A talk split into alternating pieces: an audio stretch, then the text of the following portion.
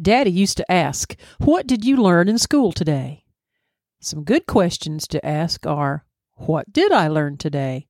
What did I improve today? These are good questions in every area of our life, including prepping. We'll talk about that when we come back.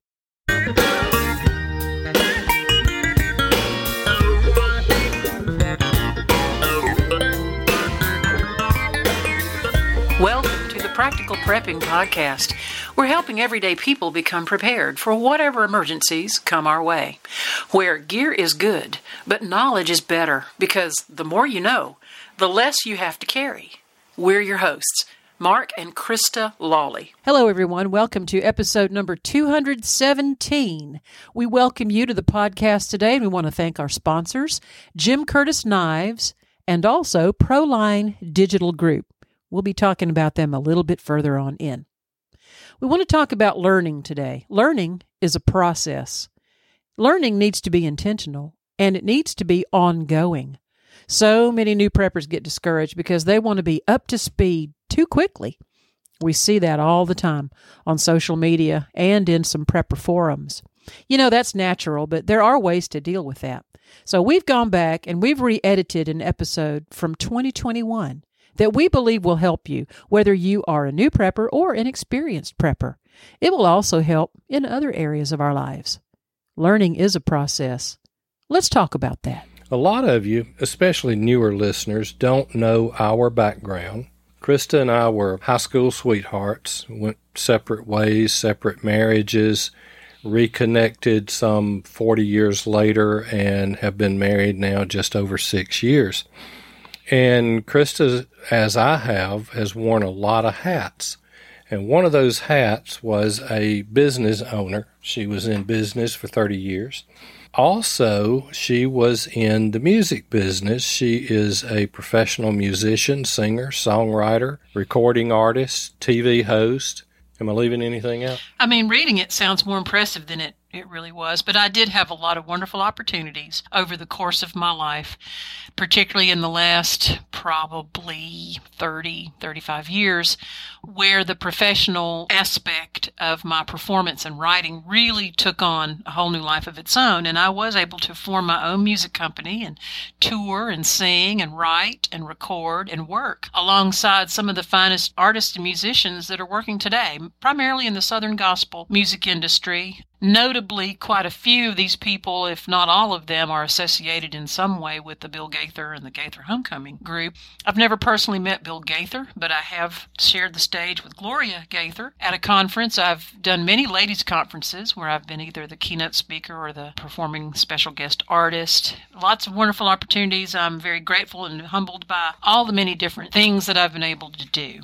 And if you would like to hear some of Krista's music, quite a bit of it is original music that she wrote and recorded. Uh, go to YouTube and just search her name, Krista with a K, K R I S T A, Lawley, L A W L E Y, and you'll be able to find her music there. Now, you grew up in a musical family. I did. My father was a self taught musician from East Tennessee. He taught himself how to play the fiddle, the guitar, the piano, the mandolin, the banjo. I, I can't think of anything else. I think he played harmonica too, but he mostly excelled in singing and playing fiddle and piano. Mm-hmm. And he, he taught me a great deal before I even had piano lessons. He was able to teach me a lot. Well, what I what I find interesting, and, and I'll ask it this way: What was it like for you at five years old to be able to sit down at a piano and instantly play the old classics, Bach, Chopin. I didn't play those when I was five years old. You didn't do this instantly? No, of course not. I couldn't have possibly done that. I used maybe one or two fingers at most when I was five. I, I had the interest and the desire to play piano. I certainly had the interest to sing, but when it gets comes to piano, I didn't sit down and instantly play any classics. I mean, okay. anything I played, I had to learn. So it was kind of like take a lesson each week, I guess, and then between lessons you had things to practice, and you practiced that, and then you went back and learned something else, and then you practiced, and then you went back and learned something else. Kept building on everything so that were, I learned. You were yes. learning as you went. Absolutely. I, I, can't think of anyone that's done it. no artist has sat down and instantly performed their art. And I use I use that just to to bring us in to, to this that sometimes when new preppers think that they ought to be up to speed when they get started, they get frustrated. They think that they should be way ahead of where they are, or they think that this is an easy thing that I can accomplish in a week or two. You know, I think a lot of new preppers, maybe new anything, there may not be as much patience nowadays because there is a more instantaneous lifestyle. You know, you and I have joked that people pace in front of the microwave, mm-hmm. and it's because there's just a less patient faster pace, it seems like to me. And maybe that's where the frustration comes from. A lot of preppers feel like, oh, I've done this for 24 hours. I should be further ahead. I should m- know more things. I've, I've, I've devoted an entire day to this already. You know, why aren't I at X, you know, advanced class level? And I said, because you just haven't had the time. Right. Because it is a learn as you go right. process. It's a step by step. And so tonight we're going to be talking about learning as you go in life as well as in prepping.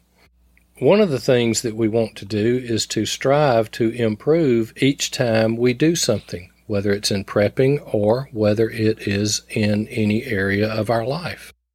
Absolutely. And to try to seek to increase your prepping knowledge regularly. And a lot of times that comes from researching different sources, internet sources, hardcover, paperback cover sources. Look for some authors, some writers, articles, magazines, podcasts, online, television. There's a, there's a limitless supply of resources for you to begin to glean, mm-hmm. uh, either in general or in a specific area. And it doesn't take a long time, but now be careful. You have to weed through some of this stuff. I've I've seen crazy answers in some of the social media sites where somebody says, "I'm brand new to prepping. I don't have a lot of money. What do I need to do?" And the particular one I'm thinking of, the answer was you need to buy five acres in the middle of nowhere. Yeah, and some and like plutonium detection, the, and that's a little over the, the top. This person just told you they're on a very limited budget, and they're so beginning they're beginning. So just start with food and water, mm-hmm. things that you know you can and will need at some point in time. You also need to work to improve your prepping skills. Now, when you say prepping skills, what are we talking about? Fire starting, water filtration, cooking without electricity, cooking without electricity, um, Any, building a shelter, any of the any of those types of things prepper skills and a lot of times you can find some of these skills on YouTube and it's a good place to do that. You know if we just improve 1% per week we'll be 52% better at the end of the year. That's good math right there. Mhm. I got my calculator out and did it and if we improve 3% per week we're going to be 150% improved after a year. Wow, that's better than perfect. Back in the day, if you had a business, you put an ad in the phone book and maybe the newspaper. When a prospective customer wanted what you did or sold, they would look you up in the yellow pages and give you a call on the landline. Well, that's not so anymore. In fact, if customers are under the age of 30, they may not even know what a phone book is. Today, everyone goes to the internet looking for information before they buy. Even those of us who grew up with the phone book are going to the internet before making buying decisions. In the 1990s and early 2000s, it was enough to have a website that told people your name, what you did, where you were, and your phone number. They looked you up and gave you a call. Websites were relatively easy to build and they were all pretty basic. But they were websites and we had a presence. Not so today. Prospective customers want to go to your website, find your product or service, read about it, compare it to others, then order it and pay for it online. If your business doesn't have a high quality, very professional website, I can guarantee that your business is losing sales that you could otherwise be making. You need a professional website designer and builder, and you need good, reliable hosting. Proline Designs built the website for our latest book, Practical Prepping for Everyday People. It's a beautiful site and it has sold a lot of books. Proline Designs is now building our rebranded Practical Prepping website, which will include a blog, forum, articles, books, and items to purchase, as well as our podcasts. Proline Designs also hosts our websites at lower cost than any other comparable company we found. That's value. And their reliability? Well, we have never experienced a website outage. That's reliability. Proline Designs. Jim Curtis Knives, handcrafted, unique heirloom quality knives and blades. These high quality knives are available at reasonable prices, and they're made right here in Alabama. You can purchase a Jim Curtis knife one of two ways. First, you can design your own. Your blade style might be a 3 inch EDC knife, or perhaps a 4 inch skinning knife, a 6 inch bowie knife, or a shape that you have always wanted. You can also pick your steel. Alabama Damascus makes a beautiful art quality knife, or high carbon steel, which holds a very fine edge. You can pick your handles. They can be made from wood, bone, paracord, micarta, and there's lots of colors and options. Secondly, you could select a knife already pre made by Jim Curtis. You can see some of the options posted on his Facebook page. Contact Jim Curtis and see what else he has available. All Jim Curtis knives come with a lifetime guarantee, lifetime sharpening, and two band aids. Yes, they are that sharp. Jim Curtis Knives. Find him on Facebook. He'll be linked in our show notes and on our website. You know, we need to understand that we're going to make mistakes. I think it would just be remiss if we didn't just acknowledge that from the most advanced, the most skilled and experienced prepper you can think of right now down to the newbie that's just starting today, every one of us is going to make a mistake. It's inevitable. Accept it, it's going to happen. And I'll confess to the mistake that I made. This is the second time that we've recorded this podcast because the first time we recorded it, we didn't record it. Somebody did something wrong, And, and oh, I won't tell you there. his name, but his initials are Mark Lawley. And what I now think that I did, because I have tested to make sure that it is recording and that it is writing to the card and everything, and I think that it is possible that I may have disengaged the card before the file had been written. Well, just let me give So- you your own advice, and that is to not fear that failure, but to learn from any mistakes that are made. In fact, I think when they say experience is the best teacher, I think that experience is another word for, oops, I made a boo boo, I made a mistake. And I'll tell you, I've learned from my mistakes. I didn't fear the failure of recording. I feared telling you that we didn't have it. Yeah, he kind of tiptoed into the bedroom and he said, um, Got something I got to tell you. And I'm like, Uh huh. What do you got to tell me? He said, You know that podcast we just did for about an hour? I said, Mm hmm. He said, Well, We got to redo it. It didn't record. Okay, so do not fear failure or making mistakes unless you're a bomb disposal technician. Yeah, that's, that's, you don't want to make a mistake. So remember Thomas Edison? Mhm. I think most everybody in America, in fact, around the world probably He's, knows he's the Thomas guy Edison. that did the light bulb thing. Do you know that he said he has not failed? He just found 10,000 ways that won't work. I mean, mm-hmm. this guy was committed. He was dedicated to his craft and he he worked on it and worked on it thousands and thousands and thousands of times until he got the right elements. So learn from the mistakes. You got to ask yourself, what went wrong? Or maybe what went right as well? What can we do better the next time? Even if it went very well, how can we do it better? Let's Mm-hmm. improve 1%. You can also learn from the mistakes that other people make, which is really the way I prefer doing it, to be honest. What did they do wrong? What could they have done to avoid the mistakes? What did they learn from the mistake? What can I learn from their mistake? And I can sometimes get those resources again from podcasts and videos, books, and magazines. Somebody listening to this tonight may have learned don't eject the card until the file is completely written. You Very can learn smart. from my mistake. Very smart. but you can you can find and a lot of podcasters are very open about the mistakes that they have made and especially in prepping will tell you the early mistakes we made and you know we did a episode on things we wish we had known when we started prepping not mm-hmm. long ago Right? and there's some mistakes in there that you can learn from now another thing is to try doing old things in new ways And we're not reinventing the wheel here. No, we're just looking for some improvements, little improvements in our systems or our procedures. For example, resource out and experiment with better ways to inventory your food storage or your water storage, or maybe something like a rainwater collection system. That there may be a way that you can improve on an original idea. That that's how ideas mm-hmm. happen in this world. You start over here and you just keep improving it, and it winds ends up over there in a much more improved state. And remember that we can learn something from everyone. Sometimes you can learn what to do and you can learn how to do it from someone else. You can also learn what not to do and how not to do the things that they have done because they just either won't work, is a bad idea, is not a complete system, is not efficient or accurate. And then the next thing is you can do what some call a hot wash or a post mortem or an after action of an event or a practice and make notes from that.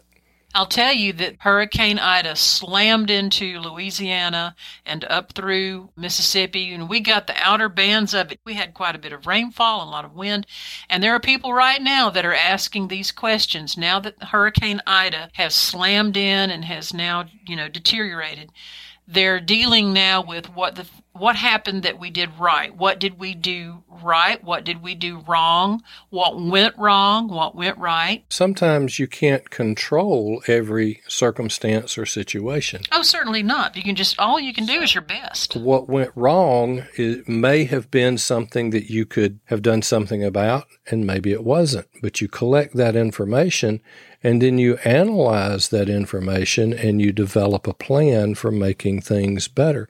And really the some of the folks that are only involved in the hurricane up to the actual landfall, they're already doing these after action studies and reports and things like National Weather Service they're not really involved with it once it's done. Then it's folks like disaster relief, NGOs, and such that come in, and faith based organizations that help after the event with the recovery. And there'll still be some period of time down the road doing theirs, but everybody will go through that after action report or study and, you know, we actually did this after our camping trip in May. We told most of you that we went and spent three nights in the woods in the Talladega National Forest in a tent. And it had been Krista's first time tent camping away from her backyard as a little girl. So it was a new experience for her. And we started looking at what we did right, what we did wrong, what went wrong, and we fixed some of those issues and as we've mentioned before, we're now taking the full size propane heater every time because you just never know when it may drop to 42 degrees uh, at night. Yeah, and that caught us by surprise. That caught us by surprise. We'd taken a little bitty heater and it was not an indoor safe that we could run every night. It's one that I actually have in a backpack for using in a shooting house while deer hunting. And the other thing was the first morning we were there, I don't know what it looked like with two of us trying to get out of the bed. We had an air mattress and we put it on the floor of the tent. So it was about 10, 8 or 10. It's 10 inch tall. So we had, we had it just flat on the, the tent floor. But, you know, we're not used to rolling out and hopping up. We don't do that. At home, we sit up in our, on our bed and we stand up like regular people. But in the tent, I found out that I had to literally roll like a burrito out onto the floor and crawl over to the cooler and, and and struggle to sit up, pull up on that, and then reach over for a chair that was inside and pull up on that. And I realized it's because I can't just hop up off the floor. I, you know, I'm not I'm not a kid. We're in our 60s. We may not sound like it, but we we definitely feel like it on a 42 degree morning in a tent. So we've we had a little exit plan, mm. little exit notes when we were coming home. We said, okay, here's what we're going to do differently when we come back next May to camp in the Talladega National Forest. We're taking our indoor rated Mr. Heater and it's going to be cranked up and we're going to be and we're also going to have our mattress on a frame that's elevated so that we can sit on our mattress and not have to fall on it. I think it's 24 inches, and then you put a 10 inch mattress, air mattress on top of that. And if that's not enough, they make them up to 22 inches as far as air mattresses, yeah. and we can have one delivered to the house. So, but otherwise, I enjoyed camping very much. But the whole point of it is that we did that. What did we do right? What did we do wrong? And we probably have a few more things to, to correct there. But you want to commit to the learning process. You know, everything that we do is a learning process. And we learn more today than we knew yesterday. And we need to learn something every day, even if it's a useless tidbit of a fact. You know, you never know. You, you never when know. that little useless tidbit may become quite useful and absolutely worth its weight in gold. Well, I mean, even trivia questions, just as an example, there's there's a lot of things that you can do there. I've heard a tidbit of a fact on a podcast, and that led me to research for probably over an hour in that particular area. And so I learned a lot more about that particular subject, and, and it wasn't prepping, but it's just something that caught my attention. I wanted to know a little bit more, so I learned a little bit more about it. I'll tell you something I learned recently. Did you know, and I didn't, and I shared this with you, did you know that in the United States of America, more individuals lose their lives due to heat related illnesses or events than any other kind of natural disaster. For example, the fact is that over 600 people per year die as a result of heat related problems. We had a podcast recently where we were talking about how to shelter yourself, shield yourself from the heat, how to control it, how to know the signs if you're in trouble, if you're in a if you're having like a a heat related sunburn and then all the way up to heat stroke, which can be fatal. Mm-hmm. When as we learn, so more people die because of heat. So that should tell me, that should tell all of us to be very, very wary of any kind of situation where we may become overheated or in a situation where heat is a problem and I knew there were a lot of heat related deaths, but I did not know that it was the number one natural disaster type death. Mm-hmm. More kind than, of weather related. And, and I know that that varies. Uh, you know, you can have so many more people killed by a hurricane in one particular year than you do in heat related injuries that year. But by and large, on average, there are more heat related mm-hmm. deaths than any other um, I mean, it's a sad fact, but it mm-hmm. is it is indeed a fact, and in fact, it's one of those realities that there will be years we don't have a single hurricane make landfall, so we'll have no hurricane death, but we'll still have heat related mm-hmm. death. So I'm just saying that to warn our listeners that please be hyper aware of any type of heat related, weather heat related situation that you may be in in whatever country or province or nation that you find yourself. Take steps to protect yourself. It, it sneaks up on you mm-hmm. and it can render you helpless before you can even help yourself. So do be very, very watchful about that. And that is something to read up on. Uh, go and read up on the differences between heat stroke and heat exhaustion.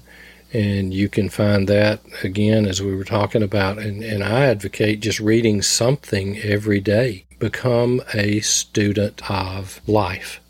And you can do that with books, journals, websites, all kinds of articles, magazines, even forums and groups. If you filter through that, you know, there's a lot of clutter in there. But watch or listen to something once or twice a week. I'll pull up a podcast almost every day and I listen to a wide variety of those. I'm listening to a set now that are the history of the old, well, what I listened to today was the early history of the Texas Rangers.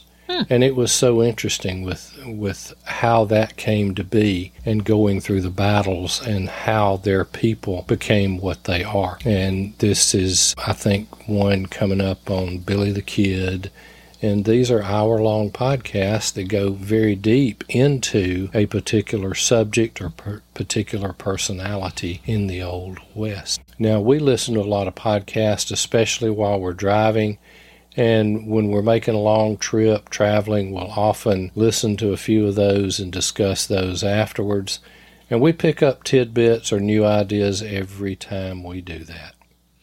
So, in recap, we just like to remind you to learn as you go, not just for prepping, but in life in general as well, and apply the things that you learn to your life. Don't fear mistakes. You're going to make them learn something from them. What value will they be in your life? Figure out what you did right and figure out what you did wrong. Try doing old things in new ways, like fire starting, water filtration, how to build a shelter, how to cook without electricity, those types of things, or any other skills that you can think of. Commit yourself to the learning process. If you just try to learn something new each day, just imagine how much more fruitful your thinking will be and how much more prepared your mind and your thoughts and your household will be when you just learn something every day and share the things that you learn. Do these things, you will be light years ahead down the road. And we appreciate you being with us and we'll see you next time. We hope you have enjoyed today's episode. We would appreciate it if you would share Practical Prepping Podcast with your friends, family, and your social media. The direct link is in the show notes. And as always, stuff happens. Stay prepared.